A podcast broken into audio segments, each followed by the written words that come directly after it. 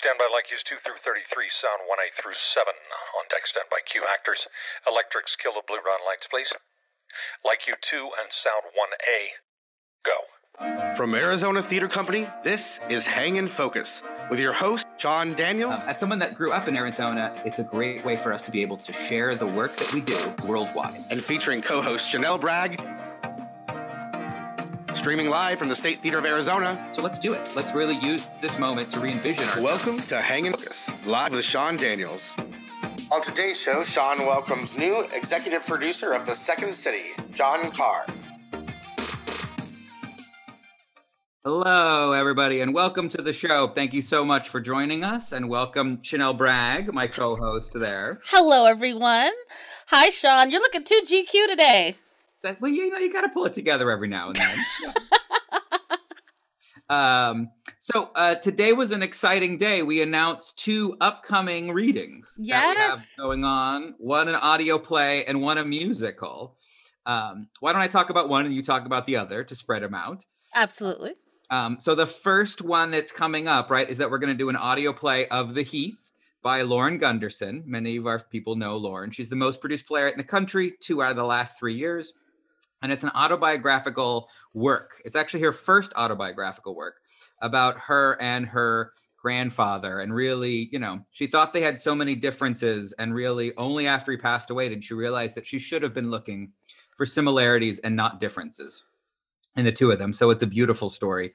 Um, and it's also about King Lear, because of course it's not a Lauren Gunderson play if there's not Shakespeare and science woven into it. and so playing her go- uh, her grandfather and King Lear is John Larroquette, who is a four, maybe five-time Emmy Award winner and Tony amazing. Award winner. And um, eh, but I know him, of course, from Night Court, right? That's From why I. over and over Same. To be able to do it. Uh, and he's joining them. So, and Lauren is actually playing herself, right? So, this is actually an autobiographical work that she's done, but she's always had other actresses play her because she's busy.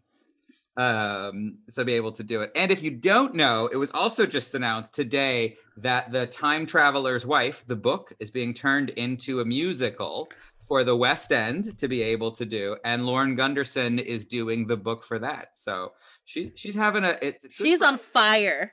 That's right. to be Lauren able is on fire. Um, so, but we're thrilled to have her, you know, be part of the Arizona Theater Company family and for her to want to premiere her autobiographical work with us. And so that's going to be coming up in April. And so we're thrilled about that. And then in May, Well, well, number one, I want to piggyback real quick. It's just really rare to see a playwright play themselves in a work. So this is a very rare, interesting, amazing offering, and of course, John Larroquette. So I'm super excited. Um, and then in May we have Somewhere Over the Border. So we're doing this autobiographical series, and this is a beautiful story um, by the composer and playwright um, Brian Quijada. It's about his mom and how she journeyed and her immigration journey from El Salvador into the United States. And it is heartwarming. When I watched it, well, watched it when I read it, I could not put it down. I read it like in one sitting. I was like at my kitchen table, and then I didn't get back up because I was just so enthralled. And it's a gorgeous story. It's a very poignant story, and I think extremely relevant to right now. And so we're really excited to do that work. Um, and yeah, we can't wait for you to see it. And we did a musical on Zoom. How about that? I know. I So know. Yeah, we're pulling out all the stops for you in the spring, everyone.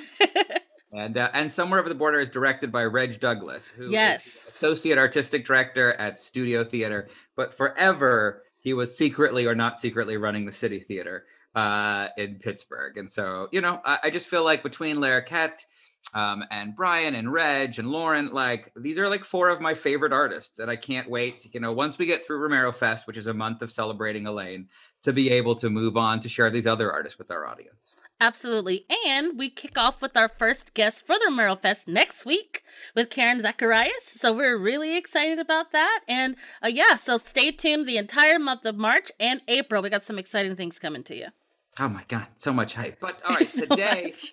Today is a special day for us. Um, we have the new executive producer of Second City. And here's the fun thing. He was, uh, you know, when he took over, he wasn't allowed to do any interviews for a period of time, right? Because he's got to Mhm. get his feet wet. And today is the first day that he is allowed to do interviews out. So, of course, we wanted to have him on to be able to talk about the show. So let's introduce John Carr, who is yes, come on out. Hello, John. Oh, and he's gone. There we go. There we Hi, go. John. Technology. Hello. Yeah. So uh, just to clear it up, John, you're sitting in an empty house at this yes. moment. Does that it's mean you're you're moving very shortly? I am. I am. This is my empty bookshelf. I because I am going to be um, a Chicagoanian, a Chicagoan. Um, I'm not sure how you pronounce that, but um, I will be a Chicago uh, resident uh, the I guess Saturday after next. So I'm uh, I'm excited. That's fantastic. Um, I've I've known John for a long time, for 20 years. Is that true? Yeah, something like that. It's crazy. Ah, which is amazing because we're both 35. So I'm right to be able to do. It's a great feat. That's right. we were small children on the playground. Um, and I just got to say, I'm so thrilled for you. It's, you know, it's, I love it when, you know, great opportunities come to great people. And it just feels like I was so, you know, you and I talked early on when you were a finalist for the job um, and to see if I had any advice, which I had none, and you still made it. um, and I, you know, I'm just so thrilled because I feel like this is such the right moment for you, and you're so deserving, and you're such a community builder.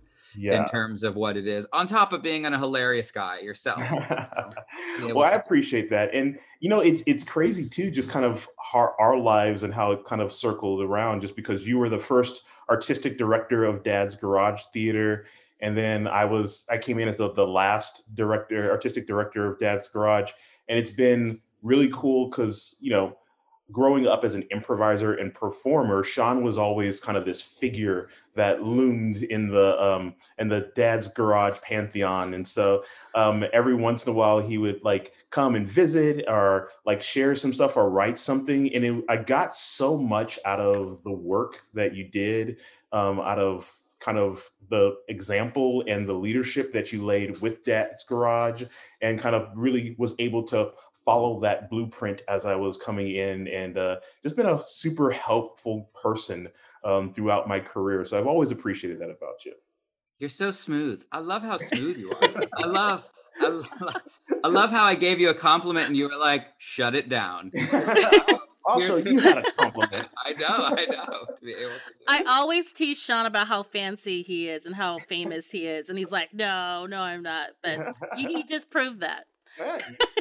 He's a legend. He's a comedy legend.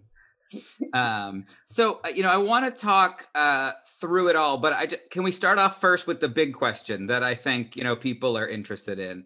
Um, so um, before you, you know, about over the summer, there were some accusations mm-hmm. at Second City that they were that they had racist environments, that they had environments that were unfriendly to improvisers of color. And I know one of your things you really wanted to do was to change the culture yeah. from the inside out. And you you did that in Atlanta, right? You did several different things to be able to bring the community together. What steps are have you taken or are you planning to take now that you're at Second City to not only kind of combat what's been happening in the past, but to make sure that type of behavior doesn't happen in the future? Yeah, for sure. I think one of the things is like I want to make sure that I don't take credit for stuff that I didn't do, but like a lot of like Anthony LeBlanc was the executive producer before I got there. So between Andrew Alexander stepping down and me taking over, um, Anthony LeBlanc was there. And with him and a lot of his team, they already took a lot of steps. And I have a lot of respect for a lot of the leadership because, you know, a lot of them recognize and acknowledge the mistake that they made and then step down.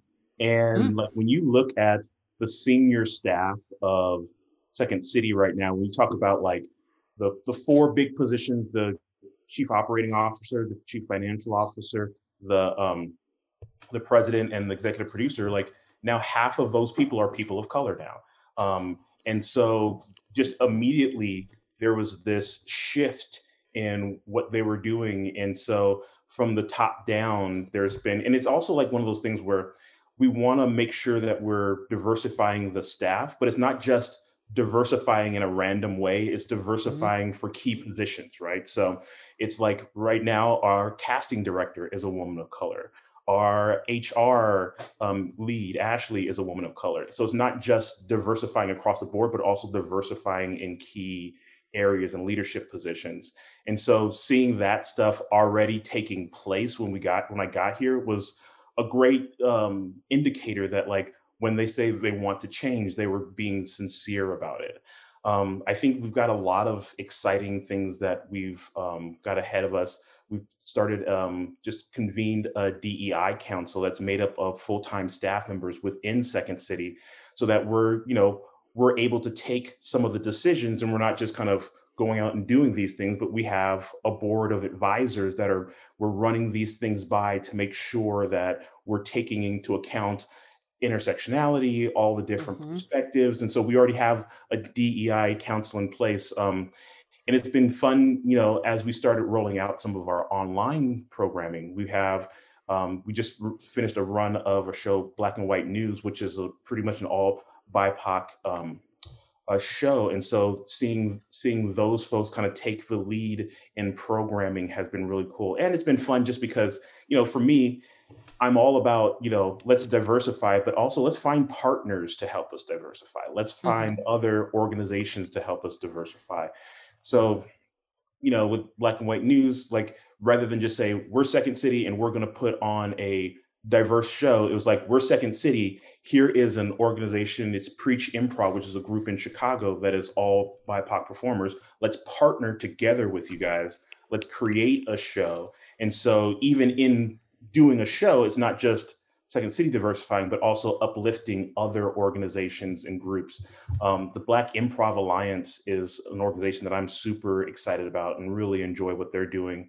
And we partnered with them to like do. Um, they do. Uh, they're trying to get hundred improv theaters or hundred scholarships throughout America, and partnering with improv theaters. But they do this thing where if you want to be a part of them, you have to get. You can't just give a scholarship. You have to do five scholarships at a time, and it has to be for the same class because it's not just I want diversity in my class, but I also want people to feel comfortable because I've had that experience of being the only black person going into a level one right. improv class.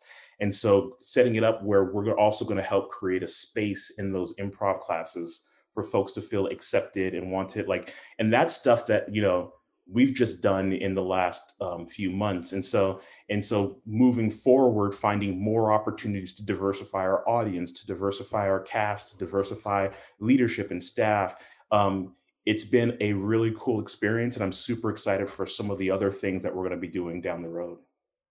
Well and just to be real about how it works if if you uh, come on board and you've also changed out who your casting director is right mm-hmm. like that's huge right that's that's how the majority of people enter the organization right.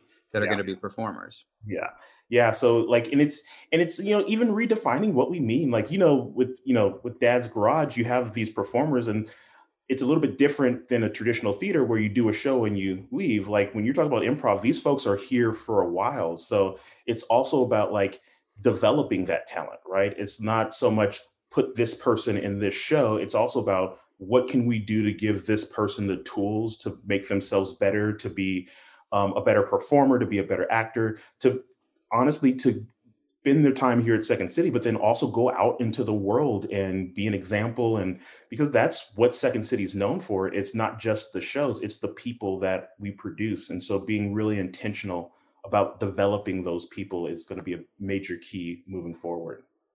Can you talk about Dark Side of the Room, which is maybe one of my favorite improv troupes of all time and, and, favorite ideas? Could you explain what the idea is? Yes. So Dark Side of the Room is a all black improv group out of Dad's Garage, and the premise of it is that we take a movie, uh, a popular movie, a Star Wars, E.T., Indiana Jones, and then we do a long form set improvising what the black people were doing while that movie was happening and so it's and so and it's really this kind of it's like that perfect sort of combination of like hilarious hilarious fun idea but also one of those things that's like oh we're to do ferris bueller's day off. It's like oh great it takes place in chicago. Oh wait there are no black people in this movie? What were they all doing? Like it's it's it's that kind of great sort of like we're having fun but we're also like do you see how this is a little bit weird and a little bit strange? Let's let's shed some light on mm-hmm. that yeah. Uh, it, it, it's always been one of my favorite groups of all time, just for that reason that it's like ridiculous and dumb, and yet the most present social commentary. and you watch audience after audience be like, where are the black people in Ferris Bueller? It's like, you know, how did that not occur to them yeah. before this moment, right? And you're doing it through laughter, right? And you're doing it through comedy, which I think is a way that people are then more open, right, to be able to take that in and to rethink some things. Yeah, and it's been cool too because of who because it's, you know, obviously silly funny, but like because of the commentary, we've been able to work with people that we wouldn't have been able to work with before. So, for example, True Colors Theater in oh, um, yeah. Atlanta, Georgia, which is a, a, a, black theater here, like we've been able to partner with them, and they have some monologue competitions that they run. And so we we did the thing where we had them like one of their kids kind of do one of their monologues that they had been doing for com- competition and then we did improv based on that monologue. And so it was a way of kind of melding these two ideas. We've got a chance to work with the center for um, civil and human rights out here in atlanta because their their whole thing was like they're wanting to find taking the classic ideas of civil rights leaders and seeing where people are practically applying them to our lives now in modern day. And mm-hmm. so the, the, improv group was one of those groups that they really kind of identified and were like, how can we highlight this, show this, and show them as an example of what um, taking those ideas and using them in practical modern day what it looks like and so getting to work with all these cool groups that we we wouldn't otherwise have had an opportunity to work with yeah. so let me let me ask you this just on a personal level does it screw with your head to now be the executive producer of Second City? I mean, you, you, know, that's huge. Like, just yeah. walk us through what it's like when you figured out that you got the call that you were going to do it. Yeah, I mean, it was it was it was a huge thing. I I think it's also it was a weird moment in my life because, you know, I have been a improviser and performer for most of my life. Um, I just enjoyed doing it and it was great. But I was definitely I turned 41 this year. I was definitely at a point where I still wanted to perform, but the thing that was giving me the most joy was helping other um, improvisers and helping build groups and teams and shows. And so um, getting to do that dad's garage was great. And I'm like, this is this is the pinnacle. This is the pinnacle of my career is uh, doing this stuff at dad's garage. And um, Anthony LeBlanc, who um, the, uh, the current executive producer, he was he actually directed the Magic Negro here in Atlanta. Uh, a Mark Kendall's one person show at the Alliance Theater. And so I got to know him when he was out here. And so he told me about the job, and I'm like, oh, well, this will be a good exercise. I might maybe I'll get through a couple of rounds, meet some people, and it'll be a good networking experience. And right. I'll learn how to how to do this. And I kept going through the rounds, and I'm like, oh my gosh, I'm, I'm going. I keep they keep moving me to the next round. Um, and then I uh, getting the actual call was like this insane, surreal moment. Um, that was crazy because of Second City and what it stands for, what it means, and all that. But the other, the thing that kind of helped me kind of calm my nerves a little bit is like at the end of the day, it's what I had already been doing. It is mm-hmm. about being an executive producer, is about helping other people find their voice, helping other people express themselves artic- um, artistically, helping them be better performers. And it just is that same thing on a bigger stage. Um, and that's the thing that I'm excited about is having a hand and being a part of what the next generation of comedy is in America and helping to be a part of what shapes that and what forms that because frankly comedy is going through a big change right now and I'm I'm just excited to be a part of it. um, so you get there next Saturday. I get there. Yep, I'm there next Saturday. And where do you live?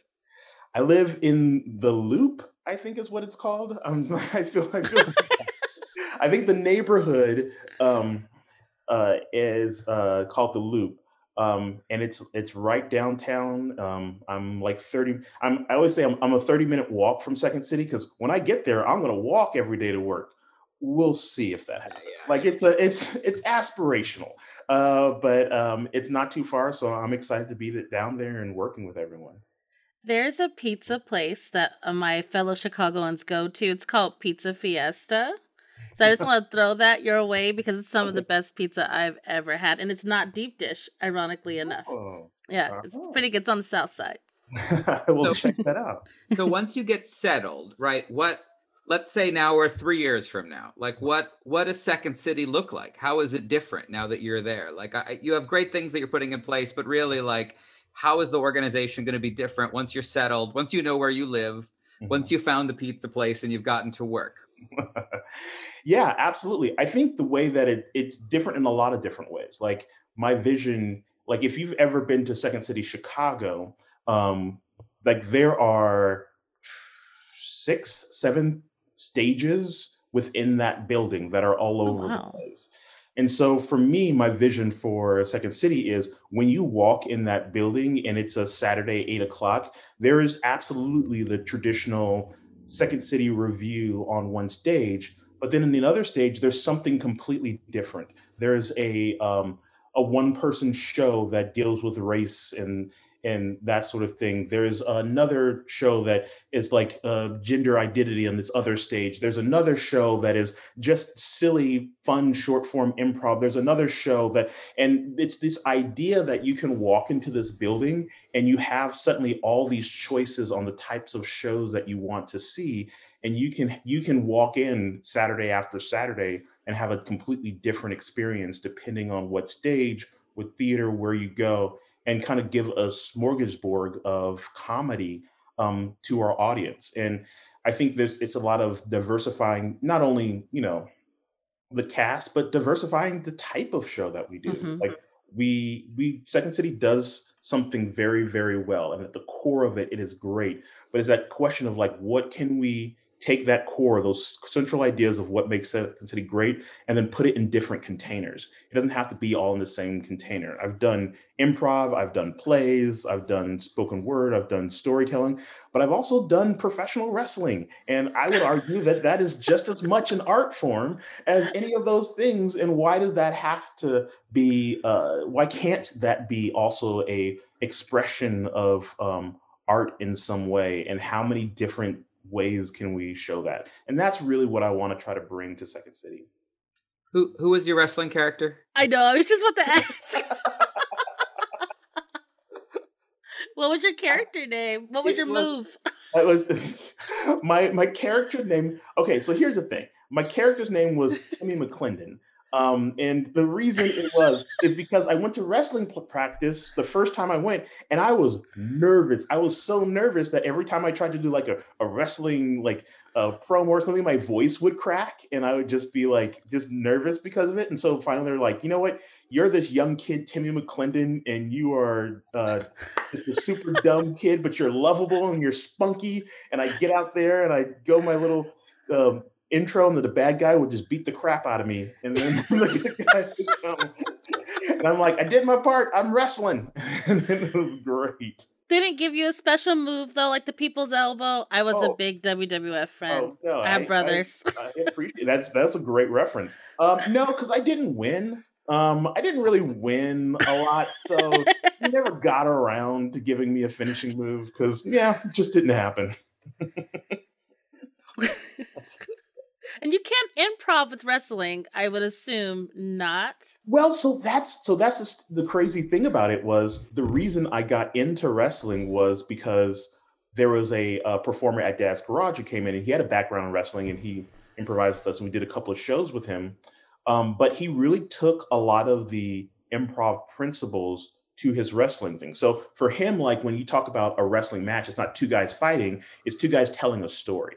And so he really kind of approached each match from, and he would ask us, is like, what are you trying to say with this match? What is the message that you're trying to convey to the audience? And he taught us how to build a story physically um, through these wrestling matches. And so that was that was how we were kind of like, and that's where it started connecting with me, where it's just like, oh, okay, I can see how this is like when it's done well. Like I've seen I've seen wrestling matches where like Coliseum filled with 30,000 people. At the end of it, everyone's crying because of how powerful and emotional that wrestling match was. And so it's like it can it can be something different and interesting and cool. And I love playing with that kind of thing. Were you were you there when the Iron Sheik came? And, I, ah, yes, I was. I remember that story very well. And I think smoked crack out behind the building. yes. Am I remembering that correctly? Yeah, no, I that's one of those stories where I'm like, how much detail do we want to give about this story? But yeah, that was it was absolutely the Iron Sheik. It was one of those crazy things where like it was literally the week before a show, and someone was like, you know, I think the Iron Sheik lives around the corner. And so somebody was like, well, we all collected 20 bucks and we're like, all right, we'll pay him 200 bucks and he's going to come and do a show. And he did it. And then he just like smashed somebody over the head with a chair and was just like, well, I'm done. And that was his, that, and oh, everybody, oh, no. it's the only, it's the only format where like this guy comes in, randomly smashes a dude across the head with a chair and everybody's like, well done. He's a professional. That was, that was right. for all of us that knew him in the 80s, we're like, this is the best night of my life. Like, I got hit with a chair by the Iron Sheik. Yeah. I was an Ultimate Warrior fan personally. Oh yeah. Yeah, yeah. He's a he was a he was a great one of those characters. so so John, how many days have you been on the job? I think I actually started December 15th um, it was my oh. actually first day. And so, um, yeah, I guess what I'm coming up on three months now. Um, but it's one of those things where it's so weird, like doing theater now, as we can see, like you're doing Zoom meetings for right. most of the time. So it was kind of one of those things where there wasn't a huge rush for me to get down to Chicago because I would just be in Chicago having a bunch of Zoom meetings. Right. And so we're just kind of now at a point where we're starting to have those discussions about how we want to come back. Can we come back? What is some timeline? And so it's like, okay, now is the time for me to start getting out there and start making some decisions. Can you can you share at all what Second City is thinking in terms of when they may be able to gather again? Yeah, I mean the the hope is that we can do something, you know, um, summer or late summer, early fall. Um, that's the hope. I I always say hope because I feel like this year has been me making plans three months in, in, advance and then taking them and throwing them in the garbage and then making a new set of plans and then taking them and throwing them in the garbage. So I have plans and I have a giant garbage can if we need to throw them away. yeah, because it's just it's this has just been an insane time to create art. Yeah. So so what are the, what can you share with us? Like what have the first 90 days been like? Like what surprised you about it? Um, I, I think I don't know that there was anything that was like a super curveball, but I think the thing that has impressed me about it is how excited everyone is. Mm-hmm. Like I think from the mm-hmm. outside, you can see it being like the tendency is to feel like, oh, it, it, it's it's rough. This is a, a tough situation to be in. But when you're inside and the people are so excited about the future, I think people are excited about um, what diversification what diversity does to the theater and not only how it helps um, the theater overcome its issues but how it adds to the theater right? What are some of the things that we could never do that we'll be able to do now with a more diverse cast and uh, and uh, diversity throughout the company? And i think that's the type of thing that people are excited about and they're they're ready to go and to do and to uh, be a part of the change and I think that's the thing that makes me excited about it because, you know, it's it, it can be tough going into a situation where you're having to change the mind of the staff and you're, mm-hmm. you know, mm-hmm. the first couple of months are just fighting the staff and this has been 100% people coming in and just like we're ready let's go we're just waiting for you to get here to give us some commands and let's make this happen and so that's been a really exciting and thrilling part of all of this yeah, no, that's phenomenal that you you're walking into a place ready for you, right? Yeah. That wants to make change, that wants to push it forward. Absolutely. To be yeah. able to do it. Any, uh, but like, what's what surprised you, you know, in terms of what it was? Um, yeah, the size. Um, you know, because it's it's. I mean, that's the that's the thing. I mean, it's it's one of those things where everything that at Dad's Garage we kind of like joking like thought, man, wouldn't it be cool? Like we were at dad's garage, we are like, man, wouldn't it be cool if we like at the end of going through your classes, you got like certification and that sort of thing. And then like get to second city and like, we have a partnership with DePaul University and you can get credit. like, and I'm like, I'm like, whoa, that's that's so awesome.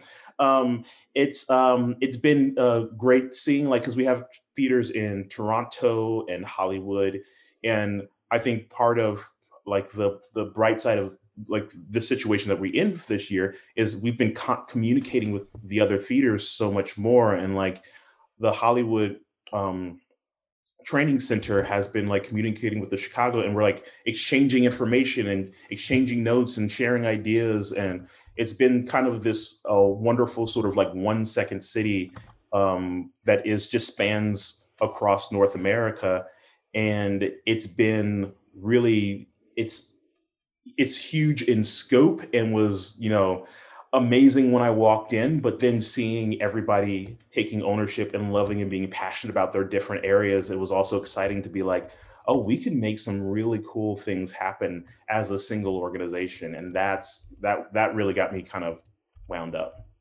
So while we are live, you know, we have, uh, if anybody wants to put a comment in the Facebook chat, they have a question for John Carr, we're happy to take it and to be able to pass it on to him.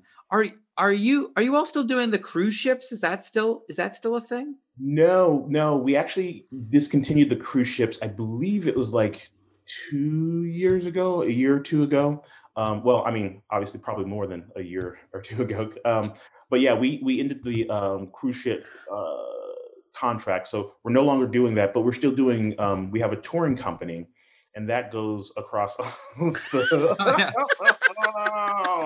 oh, wait, hold, uh, hold on. We, hold on. Who's this? Who's this young man? oh my god, I got ambushed. So, so listen. We thought if we were really going to do an interview with you, like we know some questions to ask you, but there's probably somebody that knows more to be able to get to the heart of what is going on with. oh my god! So this is former guest on the show and yes. you know nationally known puppeteer Raymond Carr. Welcome to the show. Hi, Raymond. Hi, everybody. Oh, hi, John. Wow. Hello, Raymond. Yeah, yeah. Thanks so, for uh, having me. Wait, wait, wait. So, which one of you is older? I, I am older. I'm no, you're supposed by, to let them guess. No, I'm older by two years and two weeks. So I am the more mature and intelligent brother. You don't look a day over 10 years older than me. so so Raymond Carr, what what is it like to have your brother be the new executive producer of Second City? What what's that about? Uh, hilarious.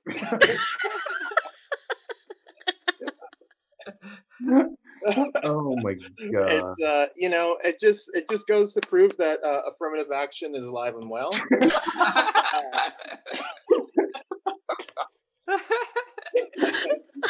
oh, this was this is such a good idea, Sean.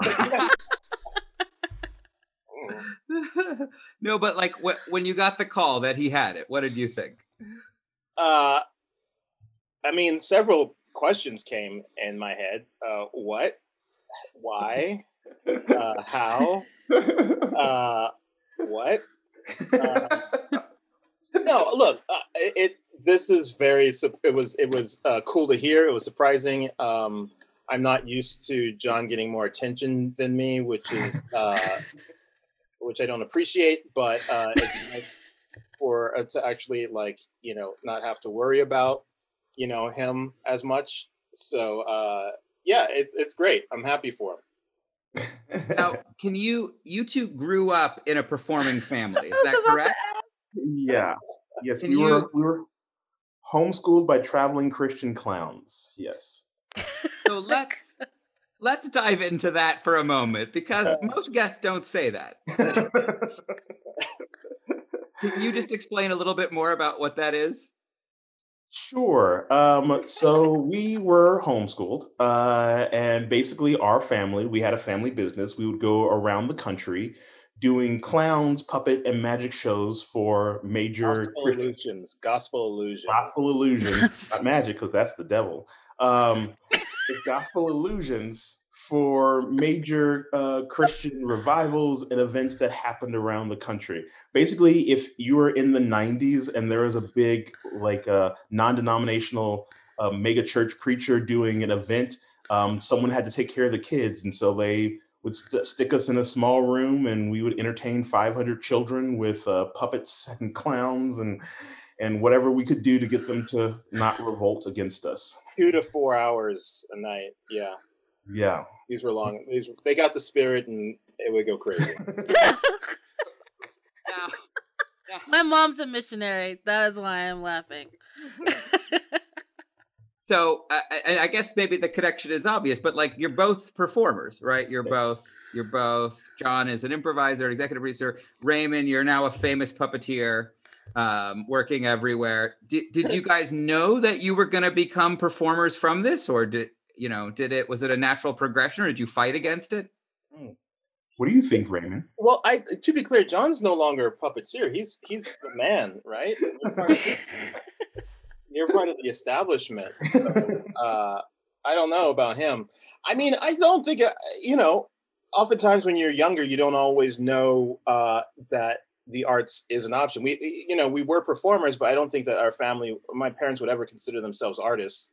You know, even though they were very creative on all that kind of stuff, they were just ministers. Um, you know and so i thought that i would might do that you know as a performer being a, pastor or a children's pastor or something like that be in, in, in that vein but not any sort of like uh, larger entertainment. We only and we grew up in southern california we didn't know any actors or uh, you know performers or anything. There was like one girl woman who uh, was at a church we used to go to that was in star trek for a while.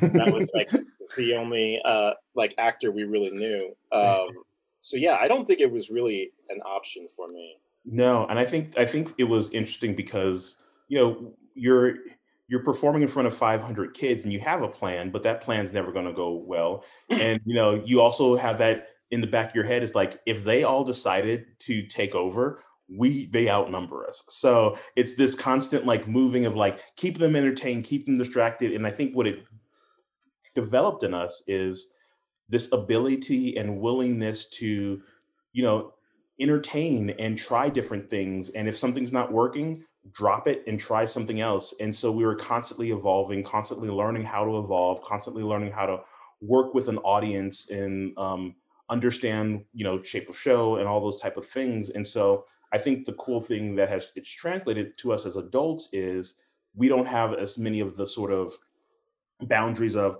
this box here is art. Like we are, we've tried everything, we've done everything because when you're in front of 500 kids, you try everything and you do everything you can to keep them entertained. And so um, we've tried it and we've taken that for the rest of our lives. And we've had a lot of success in different arts industries and we've had um, some a lot of failures. Um, I, I directed rap videos for six months, and that did not go well. Um, and uh, but like it was it was that idea of like let's try it, let's go for it, and see what happens because we're truly people that we're not afraid of failure because you know you can learn so much from failure. So why not just try it and see what happens? I think it's also that we just didn't know any better. I mean, that's a very elegant way of trying to frame it in hindsight, but we didn't know no better. Like yeah. it was, eh, and plus we just weren't educated. Like we, none of us have any kind of formal um, performance education. John is the only one in our uh, immediate family who has a college degree. I'm have I'm about ten credits away from finishing my um, college degree that that's very old at this point. Um, so uh, yeah, you know, we were just you know seat of the pants um, kind of performance. It was more like vaudeville than anything else, where we would mm. have like a couple of acts that we knew the basic structure for. My mom would just write it down on a piece of paper, and I we were I was the one that was like begging us to like rehearse more and like to structure some stuff out, and they were like, "Nah, I'll just nah." uh, so yeah, I think that's black church moms though, because yeah. no, seriously, my mom's a choir president, and she'll be like, "Okay, Chanel, sing alto, sing soprano, sing tenor, help the boys out." And I'm like, "What?" And she'll just like completely make up a song on the spot that we didn't rehearse the day before, and mm. all the kids in the church will be pissed at my mom. And I'm like, "Just follow her. That's how she rolls." But it's a part of that culture that just like fly by the seat of your pants and improv. So I don't think I'm a good improver, but if I think of it back in that vein, then yeah, mm. on the spot singing and stuff like that I could do. Absolutely. You know what? You know what I really love about this, John, and I feel like I go through this all the time. Like, I I'm trying to be a professional leader of an arts organization, and then sometimes our friends come on the show, and I get this look in my eye, like I thought this was a good idea. I instantly regret this choice because I don't know where this is going to go. But I enjoy a little bit of chaos and, and So you know you're in the same spot. Like you're you're an important person. You're trying to run an organization. Is he though? and and will and will Raven play along? Will he not? We'll all find out together at the same moment. Look, I've been playing along my whole life, so I don't know what. Good lord. Who Um, got in trouble more out of the two of you Oh, when you were kids? Yeah, Right. me. Raven, hundred percent. He was the strong-willed child, as we, as my mother would explain it. Uh, but uh, that's the thing about having parents who do like workshops and stuff for pe- like for children and also for parents. You get a lot of stories told about you. Um, so uh, yeah, that's the term that I was uh, coined, the, the strong-willed child. But I'm also like the I'm the I think I'm I'm a, the better child at this point. Like I'm the one that remembers. I'm the ones that. I mean, That's- like, That's of, of is four parents. subjective at the least. I mean, like we won't ask them, but eh, you know, like I'm the one who remembers birthdays and and did you call dad on his birthday? Yes, I did. Okay. So I didn't I, forget. I went I went to their house and dropped off the gift that I thought of that I forced you to do with me. Uh, so yeah, I'm I'm I'm just a little like yeah. So I, I made up for it in my adult life, uh, but yeah, I was definitely the strong-willed child. You eh, can tell that by the shirt you got on. I love it. I'm, yeah, I'm trying to be professional. I've got my button down, looking professional, and I know you got it all. Yeah. Raymond is just floating over Atlanta somewhere. Who knows? No, but it, it is it is weird. Like having been at a theater like Dad's Garage for so long, and like having grown up there, I've had some of my most embarrassing moments at Dad's Garage, and some of my w- happiest moments, and some of my worst moments, and you never know. Um, and it's it's nice, kind of starting fresh in this new place, the Second City. But every once in a while, someone come up and remember. Remember that time you had an allergic reaction to peanut butter on stage, and like you have to like you have to be like, oh yeah, I totally remember that. oh.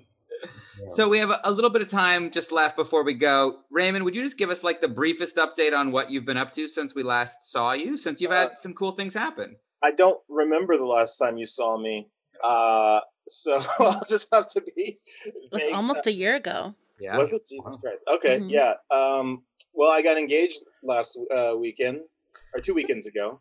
Um, And can I correct this? Did your fiance break her foot while you were proposing? no, like about forty-five minutes after I proposed. Okay, great, great, great. Yes. Yeah. Can you, can you explain? Can you explain how that happened? She uh, ran was running away uh, from me after I asked her. That tracks. That sounds To about be right. fair, we had just met that day, so uh, no, uh, no. She was. It was uh, that would be way more interesting than the reality where she just was walking downstairs and she tripped and fell. Uh, so now she is in a cast uh, on our couch right now, um, waiting for me to get off this phone to help her with everything. Um, yeah, no, we, we uh, you know, I, I made some movies, uh, did some shows, uh, worked, uh, you know, I go back and forth at the Jim Henson Company. So I have a uh, three or four shows that you can stream now that I'm on Disney Plus, Netflix, um, Hulu, uh, and uh, we're doing it. We got into the Atlanta Film Festival of movie of mine. Um, I puppeteered the Aflac Duck the other week. Aren't you like Uh, on the no. board of Jim Henson or something? Oh yeah, yeah, yeah. I'm on the board of the Jim Henson Foundation now. Awesome. You Um, gotta say you gotta say the right thing. I know know, this man. is yeah. Like, the fuck? Duck is where his mind went. Thank you, John, for for bringing him back to being board of the Jim Come on. Henson Foundation. that's Yeah. where people, like honestly, that's where people keep freaking out when I tell them that. But uh, yeah, so uh, a lot, little, little bit of column A, a little bit of column B, that kind of stuff. Cool. Well, listen, Raymond, thank you for coming on. Thank you for crashing our interview with John. Do you have any last questions you want to ask John before you go? Uh, yeah, you missed a couple of buttons I can see. On your Was that intentionally? Well, hey, this has been great. Thank you so much for joining us, Raymond. don't, I don't Um, think it, do just this walk the again complete real soon. process. Uh, you know, I mean, it, okay, yeah. Anyway, that's it. well, normally our guests do give us a word before they leave. So, Raymond, do you have a word that you'd like to leave us with that encapsulates how you feel at this moment or where you are at this uh, time? Uh, I, I feel satisfied by this process. yes. so, yes. you, you successfully embarrassed me. Yes, yeah, yeah. My favorite, I gotta say, my favorite thing that I John's moving uh, out of town from Atlanta in the next, I guess, next weekend. Yeah, next weekend. Oh wow! Uh, my favorite thing growing up was to surprise him in different ways, getting creative ways to like hit him, um, and just throw things at him. And I am gonna miss. Being, and we just got pictures done uh, last weekend, and I, I I was able to punch him in the stomach. So while taking pictures, so uh, I am gonna miss uh, physically hurting him. Uh, so you know, as someone who has two brothers, that's kind of sweet. That's kind of sweet. it is a little sweet. I got two brothers too. about as much as we're gonna get, right? Yeah. Yeah. Our love language is getting punched in the kidneys. So. Yeah. I toughened him up. I really did. I did. All right, that's it. All right, excellent. Thank you, Raymond Carr. All right. Bye. Thank you. Tell your fiance thank you for letting you play with us while she's hurting on a couch. Oh wow! Well, there you go, guys. Roll with the punches. That that's now in, in all your interview requests. You're like, no, Raymond Carr, whatever that's, happens. That's now my writer from now on. yeah. Well, you know, it's it's it's so interesting. It's um, you know, I know we talk a lot about like your guys' history, but your parents must be so proud. I mean, both of you, I feel like at the top of your game in terms of what you do. Like Second City is the top of the improv world, and the Henson Foundation is the head of the top of the puppet world. I mean, the two of you, it would be hard for the two of you to climb higher. Yeah, no, absolutely, and I, I think it's it, it's one of the things that makes me happy and excited is the fact that like my as great as everything was, my parents would be ecstatic if I was assistant manager at McDonald's. Mm-hmm. Like that's the type of supportive people that they are, and that for them, it was less important that we do anything specific and more important that we were following our passions, following what excited us and what we wanted to do. And I think I can speak for Raymond in this. I don't know that we really had ambitions of like, we're going to take over this company or we're going to be top of this. It was more of, we want to do things that make us happy and help other people. And that's that's been my mantra for the whole time is find a need and meet it and if you do that, people will create jobs, positions. They'll uh, put you in leadership positions if you just have the mantra of find a need, meet the need. No, that's, that's, that's that doesn't sound like something Raymond would say. So I'm glad. no, it is not. No, it is not. oh, um, do you have a word that you want to share with us? You know, we have his is satisfied. Yeah. I think my word is future. Um, I think that's really what it is. I mean, uh, I feel like Sean, you you experienced this is this has been one of the more difficult times to be an arts leader um, in America right now, and it it sucks because I had kind of just stepped into roles of leadership and was kind of hit with everything, and it's been fun. It's been funny talking to other people in leadership and they're being like, it's not always this bad. It's not always, it gets better.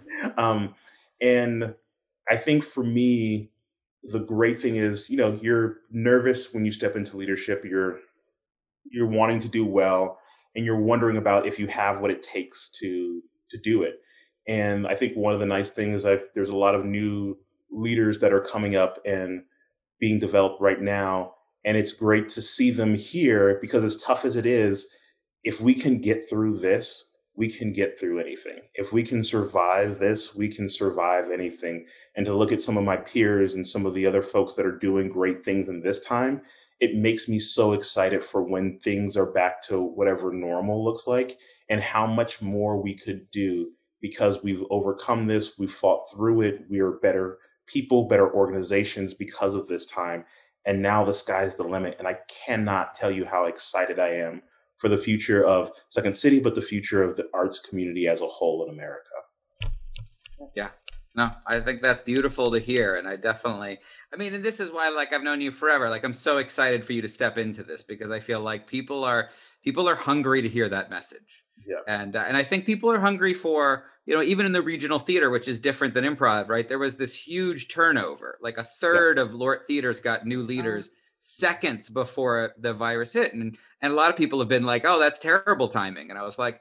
Or it might be the thing that saves us, you know, because yeah. you get a bunch of people who are game to dive in and do it and weren't already retired or on their way out, you know, because it's true. It's a fight. It's a fight every day. And to your point, like, you know, we, we were joking the other day, like I've planned like five seasons now in the last nine months. You know, we plan it, we put it together, we budget it, we announce it, we delay it, we start again, you know, and it's just like I wouldn't I wouldn't be doing that if I didn't care. If I yeah. didn't really care and didn't believe yeah. that when we get to the other end, it's all going to be worth it. Yeah, and how easy will it be for us to be in a position where we'll put together one season and it just happened, and I'm going to be like, "Holy cow, that's, that's right. I know. like you put a plan together and then you do it. This is incredible. I know, I know. It'd be crazy. Well, listen, John, thank you so much for coming on the show. I so appreciate it. I'm so proud of you. I'm so proud of everything that you've done. And I just can't wait to hear about success after success that you're having there. I appreciate it. And thank you so much for having me. And thank you so much for all the advice and support you've given me over the years. And I look forward to a continued great relationship. and next time we won't have Raymond on. I promise. Right. and that is going to be a deal breaker. So That's right. Yeah. it was so nice meeting you. Thank you so much for being a guest today. Absolutely. Thank you for having me. Great. Thank you so much, John. So wow. we have exciting things coming up this week, don't we, Sean? We do. We do. We do something you might have directed. Yes. So, uh, starting this Wednesday is going to be Elaine Romero's Halstead that we're putting together. And for people that don't, uh, or maybe that saw our concert earlier, Benjamin Scheuer, who is a singer songwriter, did original music for the underscoring, you know, which plays a small part in it, but just kind of is knows the the level of people that we're working with, right? To be able to join us that are diving in. And if you don't know the story of Halstead, it is also similar to Lauren's piece. It's autobiographical. Elaine Romero wrote it about her wanting to learn. Her husband had a stroke and she wanted to really mm, learn what does it mean to love somebody again, to fall in love with them a mm-hmm. second time when language isn't a part of how you do it.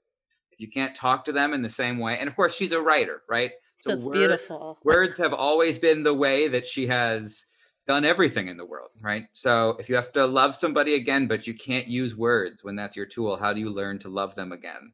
And so it's a really beautiful piece to be able to dive in. And I can't wait to share it. And I also think here's an exciting part about Elaine's work that is important for the contextualizing of it. On Tuesday, on the Tuesday we did it, it was the first time she had ever heard it read out loud with actors in every role. So the day that we filmed it to be able to go out was day six of her working on it. So we're sharing with our audience what a play is like at the beginning, at such a personal right. play.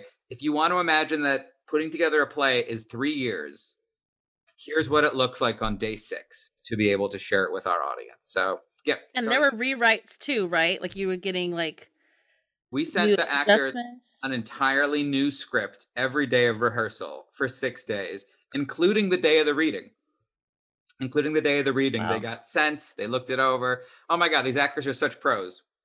They rolled with it for but for them to be able to do it. So I can't wait to share Halstead by Elaine Romero this Wednesday at five o'clock. So you can check it out on our Facebook page or on our website.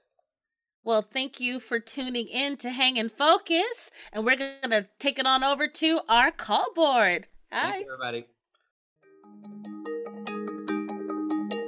This is your call board for March 5th through 11th, 2021. Hi, I'm Will Rogers, Community Engagement Manager for Arizona Theater Company. And thank you so much for joining us for today's Hang and Focus, where Sean welcomed John Carr, the executive producer of Second City. So check out this episode. And if you have, please like it. Please ring that bell. Please uh, follow us and subscribe to us. That means a lot if you do. Now let's head on over to the Giving Corner and see what development has in store for us. Hi, everybody. It's Paula Taylor, the Chief Development Officer at Arizona Theater Company. Today, we'd like to thank a foundation fueled by personal passion. The Lovell Foundation grew from the passions and life experiences of founders David and Laura Lovell. Together, they dealt with monumental challenges and opportunities by connecting with others, crusading for change, creating successes, and experiencing peace and joy. Established in 1994, this family foundation continues to embrace causes close to their hearts.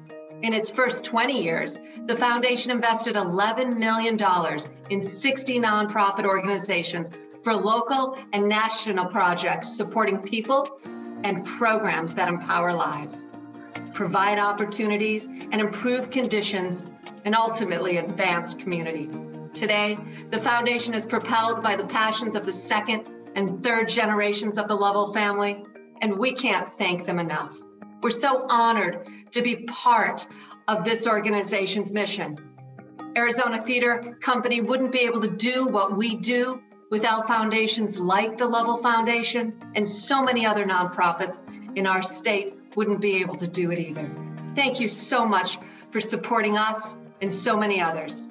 And have a wonderful weekend, everybody. I'll see you next week. As you know, March is Romero Fest, a celebration of ATC playwright in residence Elaine Romero. The remainder of our Hang and Focus episodes in March will celebrate Romero Fest. Next week, Sean will welcome Karen Zacarías, playwright of Native Gardens and winner of the National Latinx Playwriting Award. On March 19th, we'll welcome representatives from all of the Arizona theaters in Romero Fest. And on the 26th, we'll reflect back on Romero Fest and have some special surprise guests. Romero Fest gets kicked off in high gear next week when we premiere the reading of Halstead, Elaine Romero's newest play. So have a great weekend, everyone, and don't forget to check out Romero Fest and see.